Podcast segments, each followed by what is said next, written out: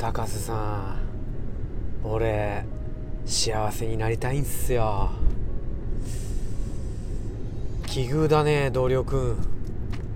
僕もだよ。いやいやいやいやいやタカさんめっちゃ幸せそうじゃないですか。バレた？幸せです。ね。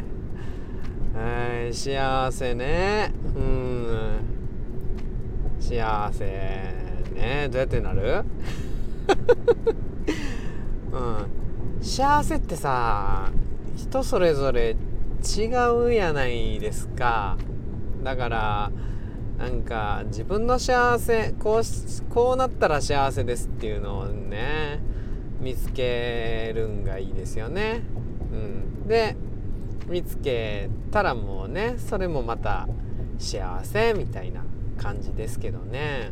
あなたどんなことが幸せですか、うん、僕は何て言うか幸せで言うと安い男なんで。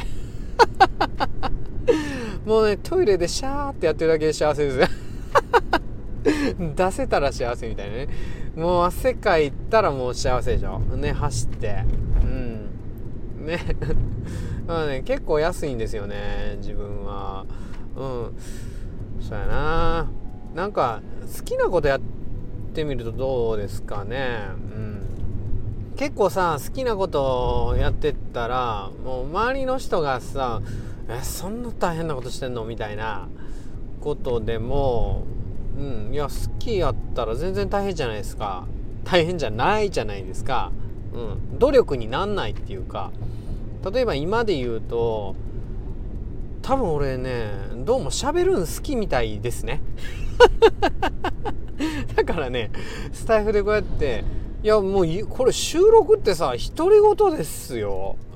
うん、それで独り言やっててもね幸せですもんね。だからガンガン収録上げちゃったりしてるんですけどね。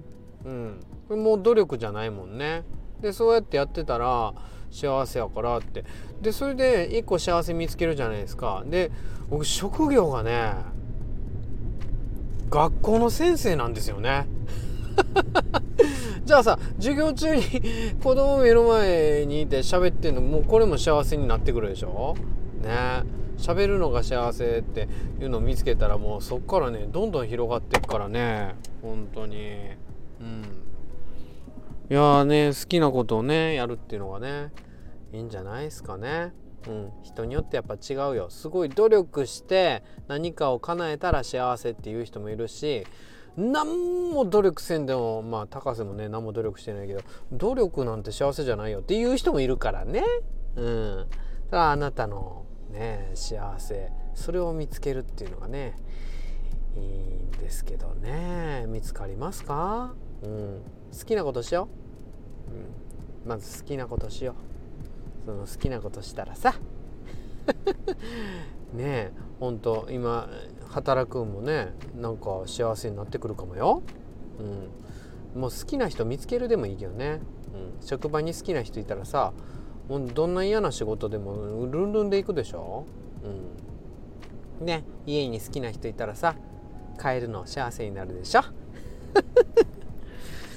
知らんけど。